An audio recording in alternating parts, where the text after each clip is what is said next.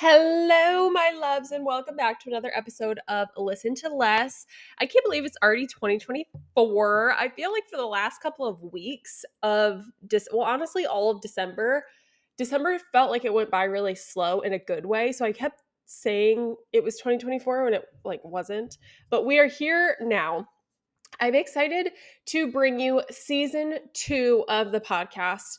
I talked about this in my little break episode, but if you guys didn't listen to that, um, basically this year and moving forward, I'm going to break the episode up into seasons. So instead of just having random topics every single week, there's going to be seasons that are designated to one overarching theme that every episode is going to be smaller niche topics within that theme.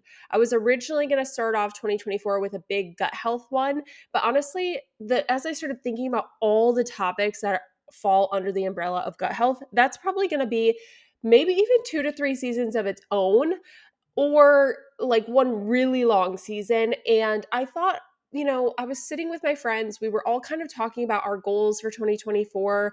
I love a fresh start. I love a New Year's resolution. I really do think of my life in years. Like, I don't think of it in what, like, I've been, I don't think of my life as 27 years. I think of it as every year is a chapter.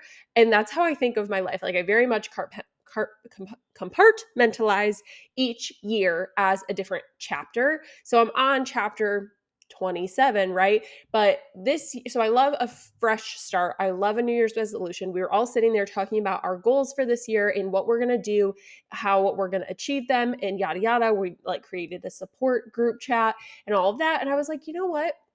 This is going to be very season one i'm going to make relevant to myself because i am starting a little bit of a weight loss journey and a lot of people a lot of uh, you are probably doing the same now that it's january. So season two which is the start right now is going to be on realistic weight loss weight loss sustainable weight loss and all the different topics that are encompassed with weight loss. So, today I'm going to talk about setting realistic weight loss goals and what not to do when setting your new real like weight loss goals for the year. So, today's going to be a lot of like tips like habit stacking. Um, I'm going to use a few metaphors to like or analogies. What's the difference between a metaphor and an analogy? I don't know. Um, that was my worst topic in school was like English and literature. Anyways, uh, I'm going to talk about like behavior versus outcome goals, what not to do, what you should do, things like that for setting your goals. It's going to be a little bit more broad because I don't know specifically what your goals are. But then in this season, you can expect eight to 10 episodes within this weight loss, um, sustainable weight loss season. So I'm going to talk like next episode is going to be about how to actually track your macros and you better bring a notepad to that episode because I'm going to break down like the equations that you use. So you can write those down to figure out your own macros. Unless you just want to work with me and have me give you your own macros, then set up a consult call. We'll do that. But you can also listen to this episode and I'll tell you how to do it on your own.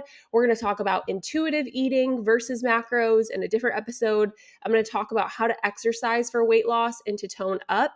Like what what should you actually be doing? What should your workouts look like? I'm going to talk about all that. I'm going to talk about um, one episode is going to be solely related to common nutrition misconceptions or myths that a lot of people still believe or don't even realize is bad. Kind of like cholesterol. Everyone's afraid to eat eggs because of cholesterol, but cholesterol is like not really, you shouldn't be fearing eggs if you have high cholesterol. So I'm going to talk about that. I'm going to talk about like how much protein you actually need. Other misconceptions, that one I might bring a guest on. I could feel that be being a fun like back and forth kind of like blunt episode, um, getting a little heated with like misconceptions and whatnot. I'm going to talk about, um, or I'm hoping to talk about emotional eating and kind of like disordered eating and trying to lose weight with having that as your past or break out of that. That i will definitely have to find a guest. If i can find a guest to speak on that we will have an episode on that. If i can't find a guest to speak on that it may not be in this season. Um, I'm going to talk about insulin resistance and weight loss. And then we, I will have an episode on the role of hormones interfering with weight loss and the role of gut health interfering with weight loss. So you can expect topics like that in this season two. But today, let's get into it. We're going to talk about setting realistic weight loss goals, how to do it, what not to do, sustainability, and all of that. All right, let's go.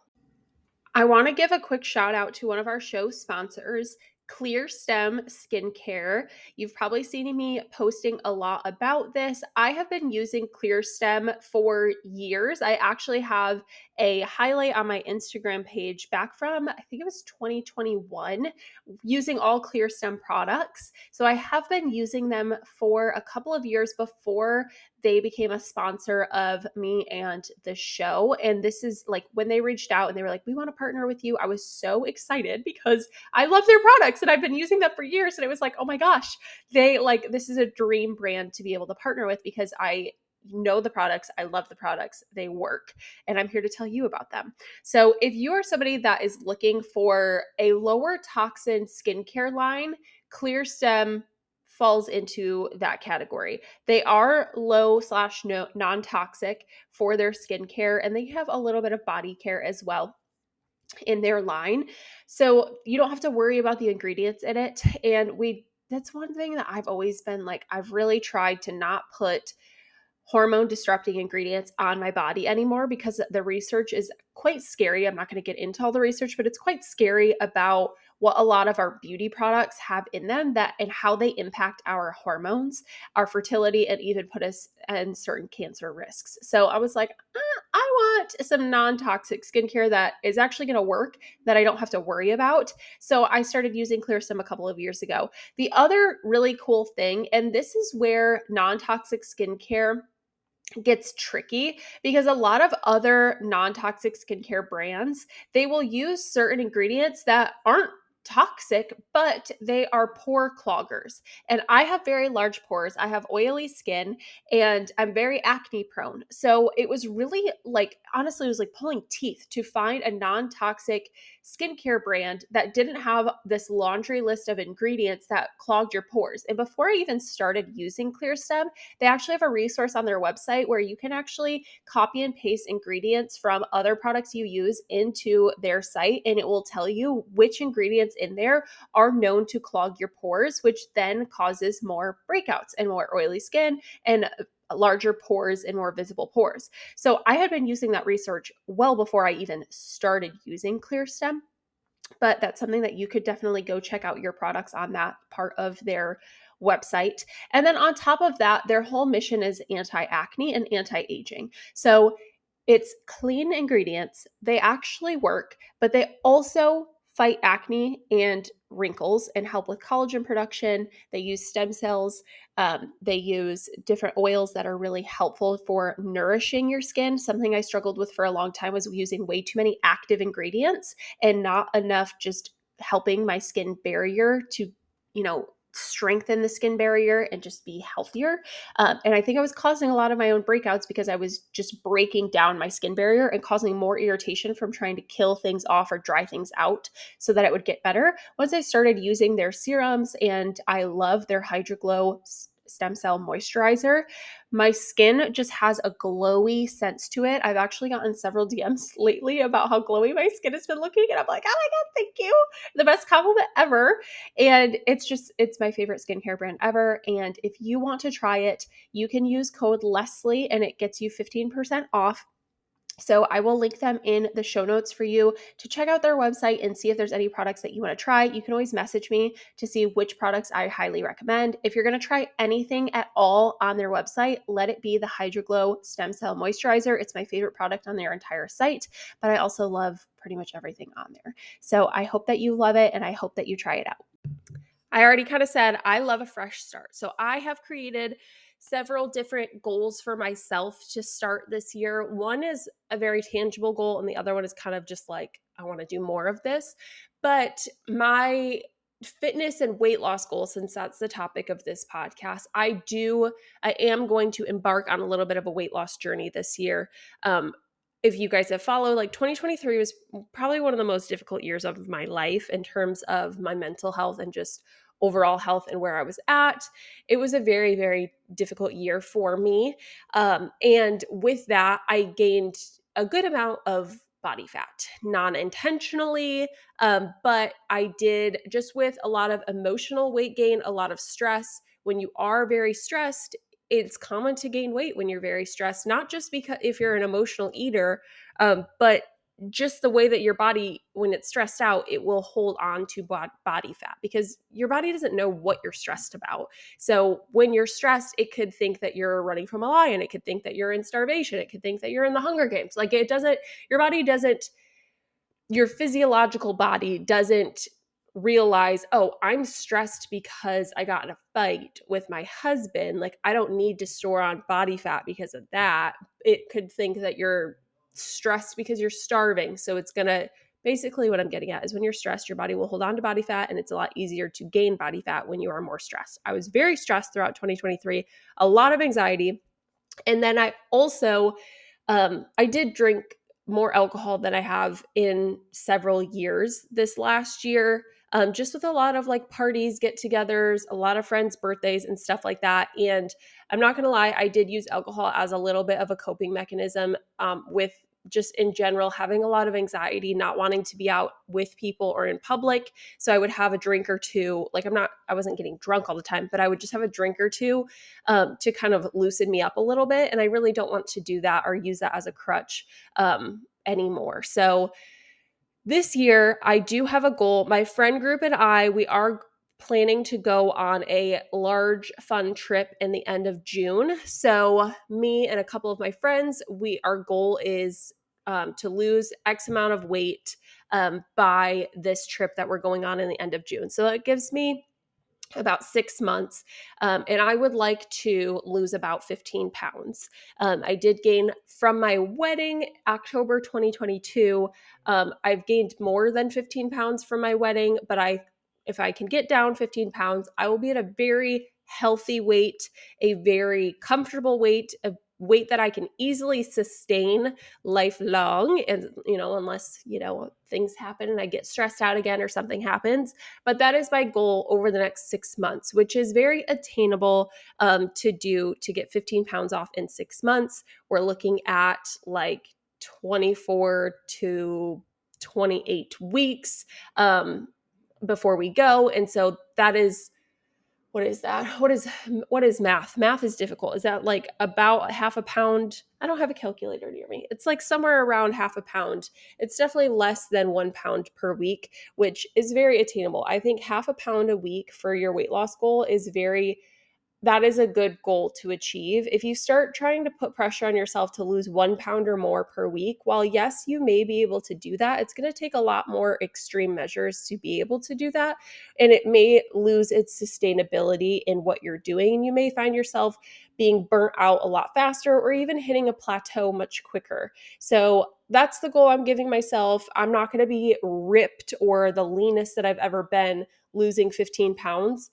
Um, but I will be really happy and feel really good with that. And who knows, I might lose less than that and feel really good and not need to lose 15 pounds. I think it's important when you do set goals for yourself, like the scale isn't the only thing that matters. Like I'm using the scale as a reference range, but overall, it's going to be how my clothes are fitting and how confident I feel in my clothes and looking at progress photos. This is why I love progress photos because like I said, I might lose 10 pounds and feel fabulous in my clothes. My confidence might be super high, and I might see drastic changes in my photos.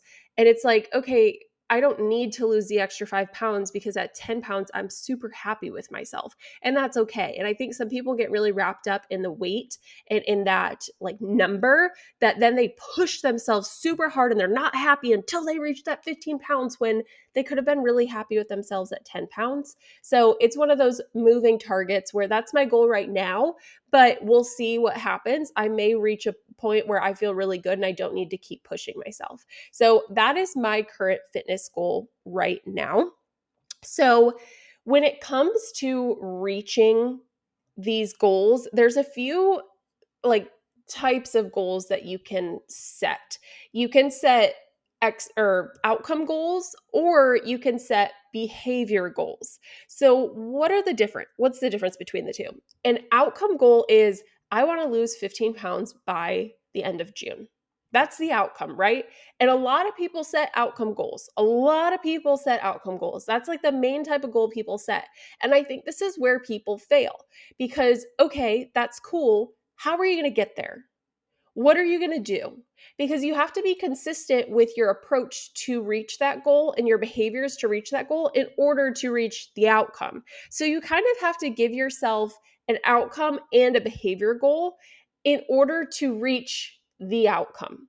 And some people may just do behavior goals, but then they don't have an outcome goal. So then they're like, why am I even doing this? And then they fall off of that. And a behavior goal is the things that you're going to do daily or weekly or monthly in order to reach the outcome goal. Okay. So, for example, what I'm going to be doing these are a few of my behavior goals that I set for myself to reach my outcome goal of 15 pounds by the end of June. Now, I looked at what I already do. I already lift four times a week and I already get about 10,000 steps a day. I'm already drinking close to a gallon of water. I don't need, like, if I make those my goals, I'm already doing those. So I need to be doing something different and a little bit extra above what I'm already doing, what I'm already maintaining at. So for me, I don't I'm not going to tell you exactly what I'm doing with my diet because I don't want people to take that and run with it and just do what I'm doing, but I am doing a little bit of experimenting with my diet. I'm not fully going back to tracking macros. Um, I'm doing a little bit of like a calorie cycling technique, um, a little bit of carb cycling, but that's all I'm really going to say about that. So I am experimenting with my diet approach. Um, I am limiting the amount of times that I go out to eat between now and June. And I'll probably, like, I'm hoping, I think over the last six months, ever since I got my colonoscopy in uh, July and it came back clean, I feel like I went, I like started eating out a lot. I started getting Chick fil A like every single week. I would get like Chipotle once a week, drinking more alcohol. Like, I, I ate more, I ate out more in the last six months of 2023 than I had in probably years or probably ever. We never went out to eat when I was in when I lived with my parents. Like that was a luxury. And then even in college, like that kind of I never really did it. And then the last 6 months I did it all the time, like multiple times a week. So, I'm trying to get back to where that is kind of a luxury and I'm not just doing that all of the time because I don't feel good when I do it. Um in general and obviously have gained a little bit of weight because of it. So my goal is to limit going out to eat or getting takeout to twice per week. Um, I'm hoping that some weeks I don't go at all, but I'm not going to completely just say no eating out until June because that's not going to happen. That's not realistic. That's not sustainable. And I really would like to still be able to have date nights with Drew um, or go out to dinner with my friends. Like we're going out to eat on um, today uh, tonight. When this airs, it'll be tonight that we're going out to eat. So I still want to be able to do something with my friends or my family or my husband, but set a limit to it. So I'm putting a limit of two times per week, like two meals, not two days, two meals. Because I feel like sometimes on a Saturday, I might make I might get lunch and dinner in one day, like in takeout. So my goal over the next six months is to limit going out to eat to twice a week or less. Okay. So that's one of my behavior goals. Then I'm also, one of my friends did decide to do 75 hard. I'm not going to do all of 75 hard, um, but I am going to do the 75 days of no alcohol with her alongside of her. So for 75 days, I am going to do no alcohol, um, which I think is very attainable for this time of year. I did six months of no alcohol last year. Um, I didn't have any alcohol between January through June of 2023. Um, so 75 days is not going to be hard for me. That's a pretty easy, attainable goal, but that will also help me um, not mask my feelings, but also, you know, not lower my in- inhibitions and eat food that I shouldn't eat. Um, and also, it will help my overall health and um, weight loss as well.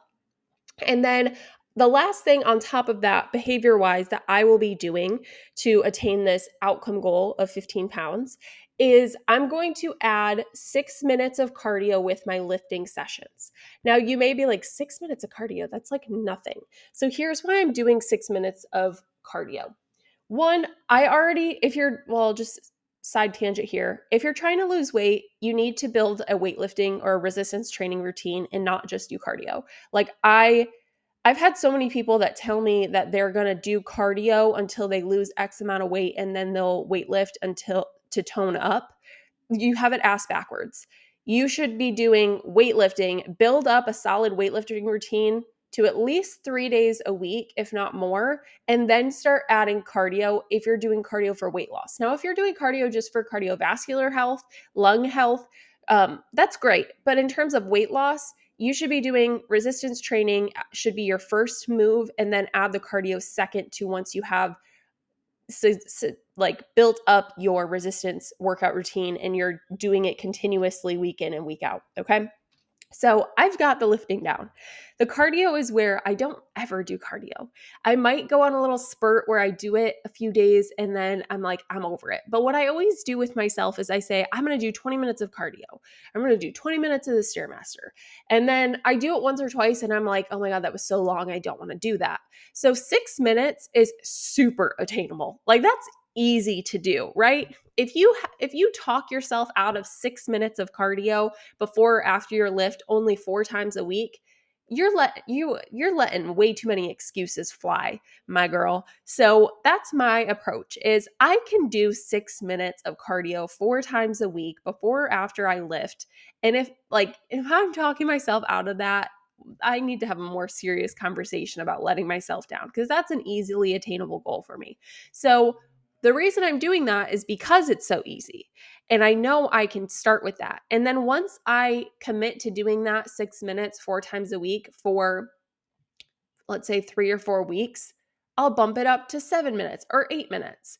And I'll continue to work that up. I probably wouldn't ever go up to over 20 minutes four times a week. That's already kind of a lot.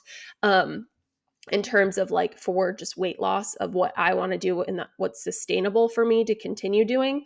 But I do also want to do more cardio for my cardiovascular and my respiratory health. I feel like I get winded really easily. Like I'm very strong, I'm very agile, my balance is great, but I don't have good cardiovascular health. So it's also, I want to work on that in general and work up to being able to do some cardio when I do work out anyways so that I'm not just lifting and I am working on my cardio my heart health, you know? So that's my those are my behavior goals that I'm doing. I'm setting stuff that I know I can attain. It's going to push me a little bit. The experimenting with my diet is going to push me a little bit. The not going out to eat, like I'm going to have to sacrifice some things. I'm going to have to say no sometimes. And that's okay. And this is a, another side tangent I want to go on is I do think that sometimes or let me backtrack. I think that the movement of dieting should be easy and it shouldn't be so hard and like you shouldn't have to change your whole life to diet. I think it went a little too far over the last couple of years to ne- to where now if people have to sacrifice anything they're like oh this is this is not sustainable. This is too strict. I can't do this. I can't do this forever so i can't do this. And while yes your diet i do want it to be sustainable for you sometimes when you're trying to work on a weight loss goal it's going to have to it's going to require sacrifices to reach that goal right? You can't do what you're doing right now to lose weight if what you're doing right now is causing you to, you to maintain your weight like, if you want change, something has to change, right? And any other goal that we talk about, financial goal, like if you want to make more money, you have to say no to more to free time and work more or work smarter in order to make more money. Like it causes it causes you to sacrifice something and do something you don't necessarily want to do to get the outcome that you want, right? So less free time, more work to make more money. But for some reason, we have gone so far with the exercising should be easy that, or not exercising, but weight loss should be easy and it shouldn't be difficult at all to where people don't want to do anything. I had a woman in the past where I suggested a certain step count for her and it was we had to kind of work work it to where she was and she was getting like two to 3,000 steps per day. So very sedentary. And I set her goal for 5,000 steps per day. And she did not like that.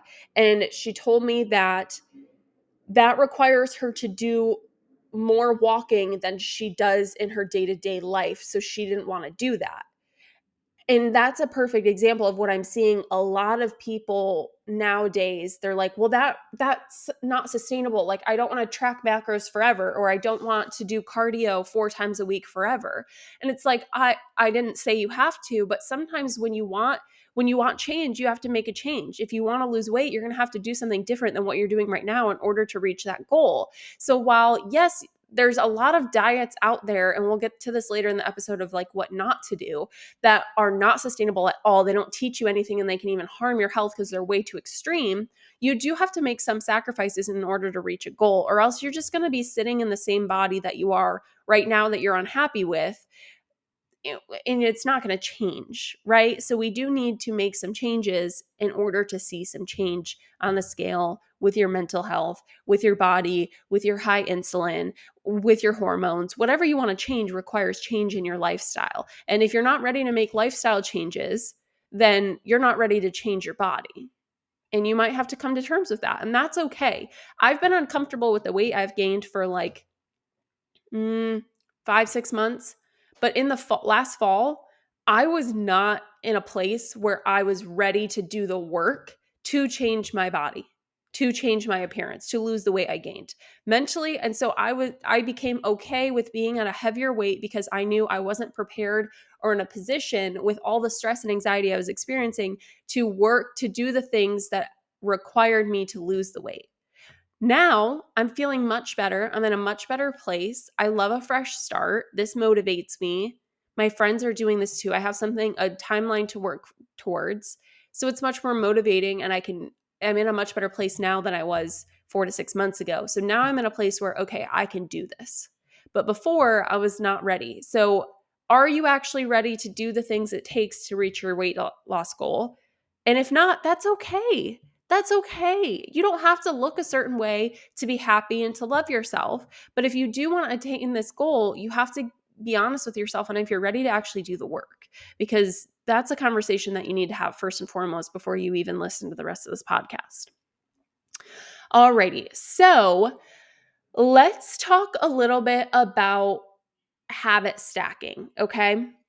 So, habit stacking is another thing that um, I like to do and I like to have clients do in order to create new behavioral habits, right? We just talked about like behavioral goals um, and how to reach those. Actually, sorry, this podcast is kind of all over the place. Let's give some more examples of your behavioral goals and then we'll talk about habit stacking for some of those behaviors, okay? So, some examples is like, say you want to lose 10 pounds. So, how are you going to get there? The analogy I like using is think of when you're building a fence al- along like your yard, your backyard, okay? So you're standing where you just put the first pole in where the fence is going to start. That's where you're at now. And then you know where the end of the fence is going to go, where the end goal is. That's your goal of 10 pounds, right? Okay. But you have to put in all the other poles along the edges in order to reach that last pole, which is the ultimate goal of losing 10 pounds. So let's put in individual behaviors along the way, which is which are your different um, poles to build your fence. Okay, so the some of these behavior goals might be you want to lose 10 pounds. That's your outcome goal. How are you going to get there? What are you going to do with your nutrition? Maybe that's tracking macros. Maybe that means tracking your overall protein and calories. Tracking macros means tracking your individual protein, carbohydrate, and fat grams. It requires you measuring your food, or most likely using a scale to measure your food and weigh your food out to know how many grams of each macronutrient are in those in that serving size of food that you're eating. Side note on macros, we'll talk more about this in next week's episode, but if you don't have a correct calculation of what your macros should be, just tracking your food but not having a specific goal that's specific to you and your goals in your metabolism you're not going to get anywhere. I've had people that say tracking macros doesn't work for them and I ask them, "Okay, how many what were your macros?" and they're like, "Well, I don't know, I was just tracking my food." But just tracking it's that's equivalent to just writing down what you ate in a diary and doing nothing about it. So you need to make sure that you have the correct macronutrients for you and your specific goal. So you can come back next to next week's episode and we're going to talk more about that for ma- tracking macros to work effectively for you. But losing 10 pounds behavior goal one could be tracking macros or it could be just tracking overall calories and protein if you don't want to go as in depth as tracking complete macros.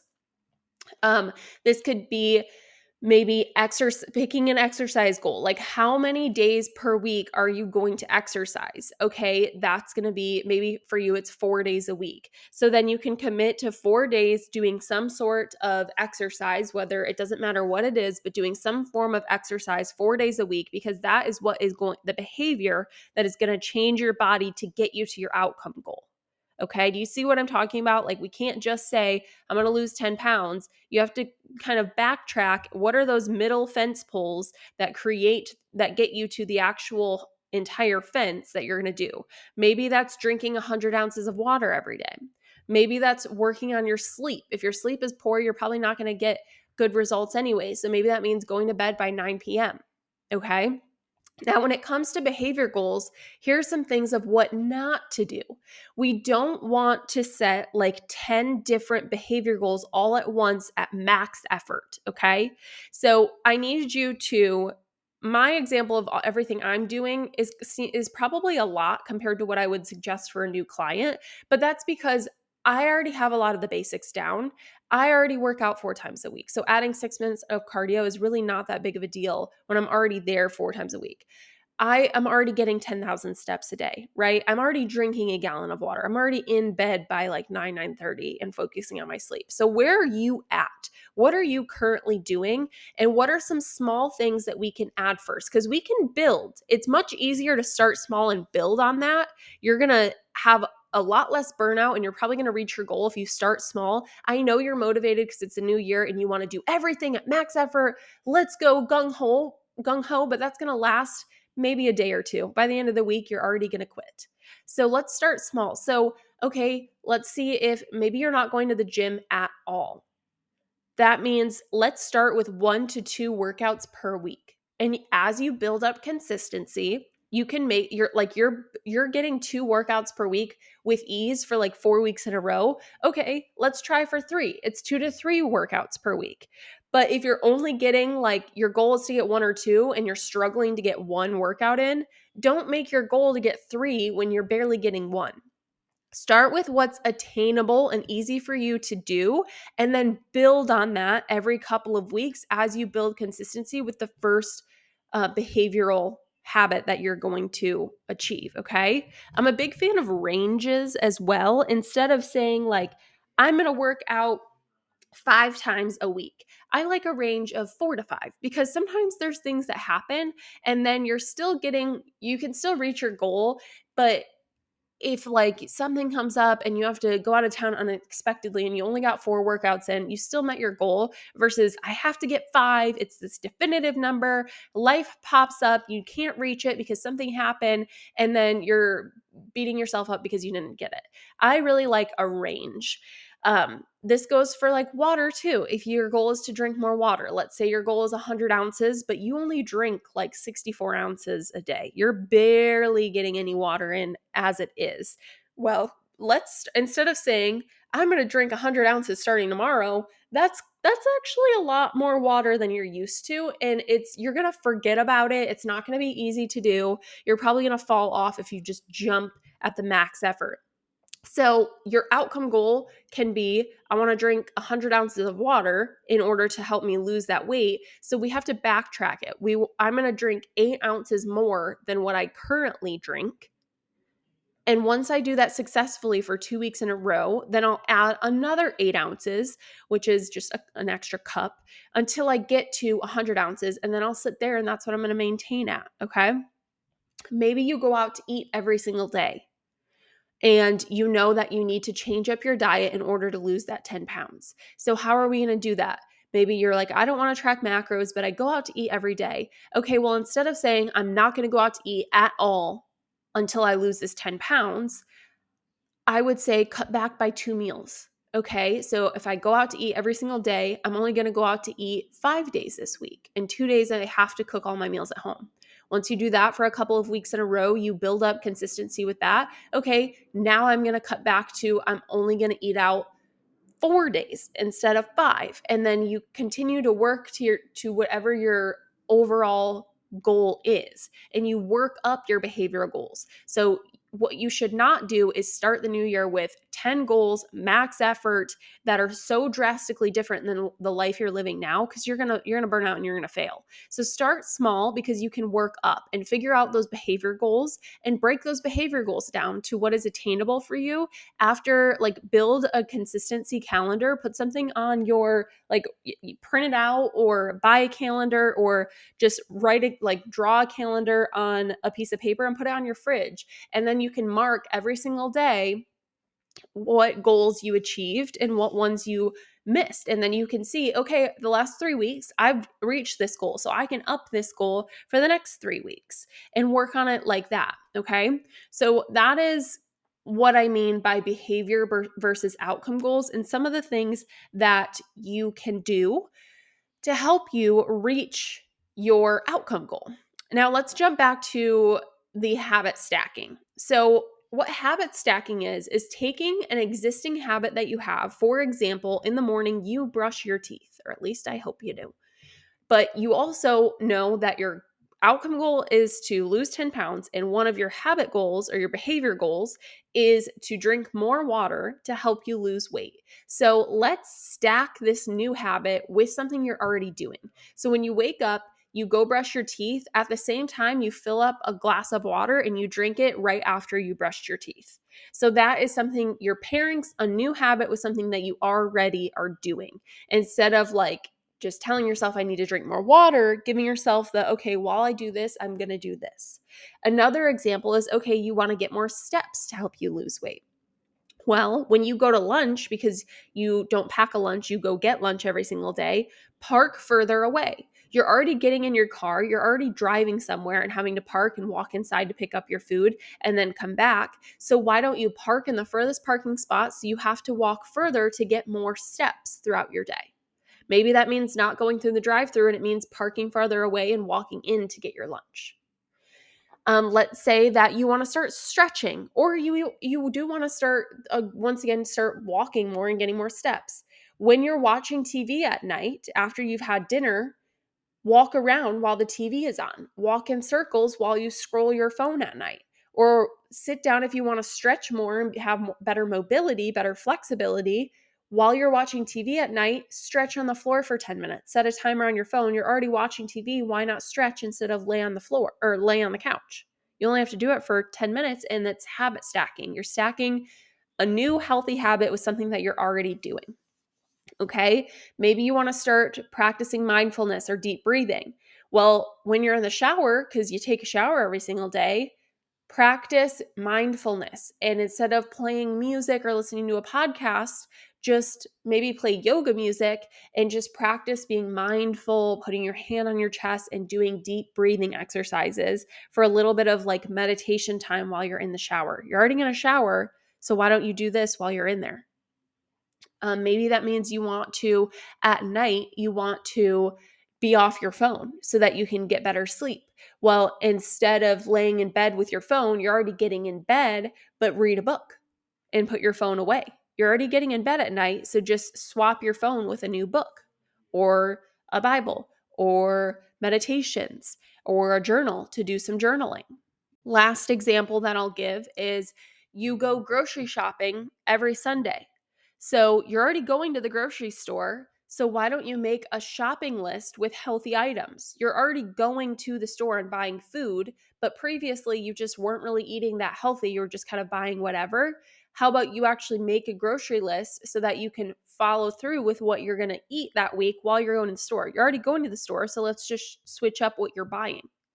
So, these are all different types of habit stacking examples. So, this is stacking a new wellness habit with something that you're already doing to help you so that it's not just you need to do all this extra stuff and you don't have time to do it. Well, you can do it while you're doing the things you already do every single day like brushing your teeth making lunch and taking a shower and then it becomes a less a lot less daunting of a task and things to do So, one other thing that I wanted to discuss is on the topic of like what not to do. Um, when you're starting, when you're setting your goals for the year and you're setting your weight loss goals and what you're going to do. We kind of talked about how you do have to give some sacrifice if you want to make change and you want to see some sort of change in your life or with your body. But there's a lot of diets out there that are just very unsustainable. There are a lot of crash diets. There's a lot of programs out there. I, it's crazy to me because while I do still, I do see a lot of people that are like, have gone the completely opposite way where they're barely making any changes and any changes is too restrictive for them to I still hear stories of what people pay a coach to have them do and it's like so restrictive that it's just bonkers that that is still going on nowadays. But picking something that is sustainable. So while you may have to sacrifice a little bit and more balance will come after you've reached your weight loss goal. I'm not saying that like your diet, the sacrifices you have to make now, you probably don't have to make those same sacrifices after you reach your goal and you can incorporate more and more balance. But also, a lot of the things that help you get to a weight loss goal are the things that you do need to continue doing, like eating healthy, not going out to eat a ton, drinking enough water, going to bed early, going getting activity, walking and exercise. Those are all like basic maintenance habits for people that have lost weight and kept it off. It's because they did it sustainably and then they continue doing those things and it's no longer sacrificial to them to do those things it's just part of their lifestyle. And i think nowadays it's really difficult or people think that these this lifestyle of being like healthy and fit is looked at as unsustainable because of what our society is. Like our society is so lazy so so lazy now nobody wants to do anything that requires minimal effort. There's fast food at every corner. Everyone goes out to eat. Like there's so our grocery stores are filled with junk. So when it comes to not eating junk, people are like that's so unsustainable and it's so difficult. But it it didn't used to be difficult. It's just it is difficult now and it seems restrictive and unsustainable when because our world is just filled with junk and shit and laziness. And so people view this like what a healthy lifestyle is as restrictive when really it's just living healthy and not succumbing to what the our world has shoved in our face, which is laziness, easy access to everything. Don't move off your couch. Fast food will be delivered to you in 10 minutes. Like, don't worry, we'll get you your fries and your pizza and your Big Mac.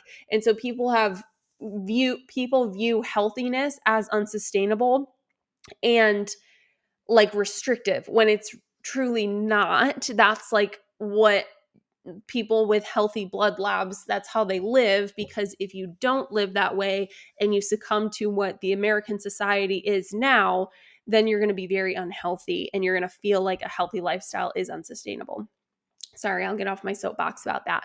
But in terms of dieting, I don't want you to jump into like if you don't exercise, you don't eat healthy, and you barely drink water, 75 hard is not going to work for you. You're going to feel so burnt out, or you're going to do it, but you're not going to learn anything from it. And then as soon as it's over, you're going to stop and you're going to go back to what you were doing before. So there's other diets out there like Optavia is huge, and a lot of people, I feel like a lot of my you guys that are listening probably don't do Optavia. I think that that was more of like my mom's generation of people were doing a lot of Optavia where you're like if you have to buy the diet's food, don't do it. It's not teaching you anything. This is what a lot of these diets that are very unsustainable or even damaging to your health because they starve you do is they I would rather you track macros, which you don't have to do forever, but at least in the short term to learn how much protein is in chicken. Like, is pasta a carb or is it a fat?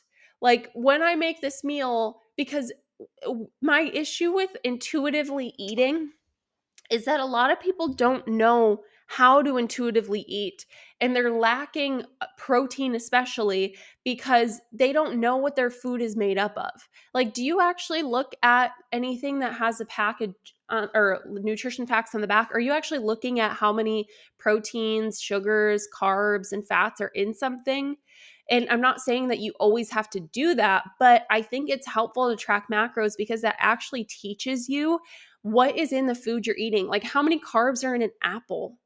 Or maybe not even like how many carbs, but what is peanut butter? People always think peanut butter is this great source of protein. Peanut butter has it's mostly a fat source, then secondary to fat, it's a carb source, and then it has trace amounts of protein.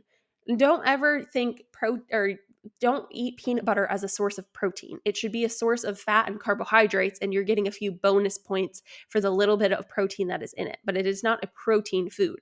And that is where I think that tracking macros can be helpful for a little bit of time to actually like measure out your food and see, okay, this meal of beef stew has it's got mostly protein, but it has a good amount of carbs and a little bit of fat in it too.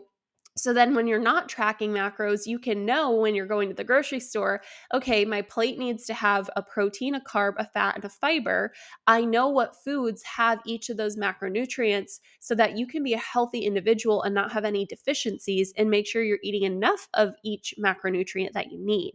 So, a lot of these diets that they score your food in like, if it fits in this container, a purple container is healthy, but you can only have one green container per day or per week. Or if your food is this many points, you can have it. But if it's this many points, you can't have it. And then you start thinking of food in points, but you have actually no clue what is in the food that you're eating. Or it says this is a green food, but this is a yellow food and this is a red food. But why is it actually bad or like do they just not like a banana because it has too many carbs but like it's different carbs than fruit snacks and it has fiber in it and a lot of good nutritional value for you. Do you see what i'm saying? A lot of these diets that they have you Essentially, it's the same thing as counting macros, but it's not teaching you what is in your food. They've pre selected what are good macros for you and what's not, even though they don't know anything about you. And then they just tell you this is like a point system or this is a color system. And you don't actually learn anything about the nutrition that you're eating that can serve you when you're not on this diet later in life to build a balanced, healthy meal just to be healthy, not even for weight loss, but just to be healthy. And I think a lot of those diets can cause then disordered eating because then it's stuck in your head the rest of your life that a banana is a red food and you should only have one banana every three days because it has too many carbs when a banana is actually very healthy, right? So I don't want you to decide that you're going to do these crazy diets or you're going to slash your calories or you're going to do a million different things all at max capacity to reach your goal because you're going to burn out and you're going to fall off. So, I want you to take some of the advice that I've given in today's podcast episode where you need to set your outcome goal, but then break down what are the behavior goals that you're going to do to get that outcome and then where should you start with those behavior goals? If it's drinking more water okay where are you at now? Can we add a little bit and then work up our way? And then increase your habit stacking and how you're going to get those new habits into your daily life so it doesn't feel like you have a long list of 10 different things you have to do that you weren't doing before. I do really hope that this episode helps you if you're looking for some help this year, you have a goal, but you're like, man, I can do all of this, but it sounds really intimidating. It seems really daunting. Or you don't keep yourself very accountable and you let yourself slide a lot or you're maybe you are tracking your food but you only track it on days you're perfect and the days that you aren't perfect you're like oh that day doesn't count and you've been doing that for 2 years now and you're not seeing any results. Or maybe your husband's been your accountability partner. Let me tell you husbands are the worst accountability partners there ever were. They think they know everything that they don't about the female body or they're going to let it slide or when you're on a diet they're going to tell you you want to go get pizza four nights a week because they can eat it and don't gain a pound so husbands are not great accountability partners but if you're somebody that you're you're a little overwhelmed with all of this stuff, but this is the year you feel ready, but you just don't know exactly what to do. I do have six open spots on my coaching roster this month. I have two different programs available. I have my four month commitment program where we have check ins once a month. Um, and then I have my six month coaching program available where we have a check in every single week to keep you very much accountable. So I have slots a bit available for each, six slots total between the two. So if you want to talk about this more, you don't have to, you can either DM me to sign up right away um, on Instagram or in the show notes. I do have my consult call link. A consult call is only $25, and we will chit chat for 45 minutes over Zoom about what are your goals? What are you doing? You'll get free, well, you pay $25 so it's not necessarily free but you will get get advice from me on this call uh, it's not strictly you just telling me what's going on and me saying here's my coaching package um, i do give a lot of advice and a lot of help for things that you should do on your own um, through these calls but it we will then talk about coaching um, and see if one of these coaching spots is available or is a good option for you. So let me know if you have any questions on Instagram or um, sign up for a consult call in the using the link in the show notes. Next week we're going to be talking more about properly tracking macros to lose weight. So come back next week, get your notepads ready to write down some questions. Um, and if you find my podcast helpful, please rate five stars. I'm trying to grow this little podcast this year, and ratings really do help me rank up and get more eyes on the podcast. I took a, about a three month break when my life was in shambles over the summer, and when I came back, my listenership has f- decreased by 50%. So I'm trying to get back to where I was before my three month hiatus last summer um, and then grow beyond that. So I love you all so much, and I will see you next week.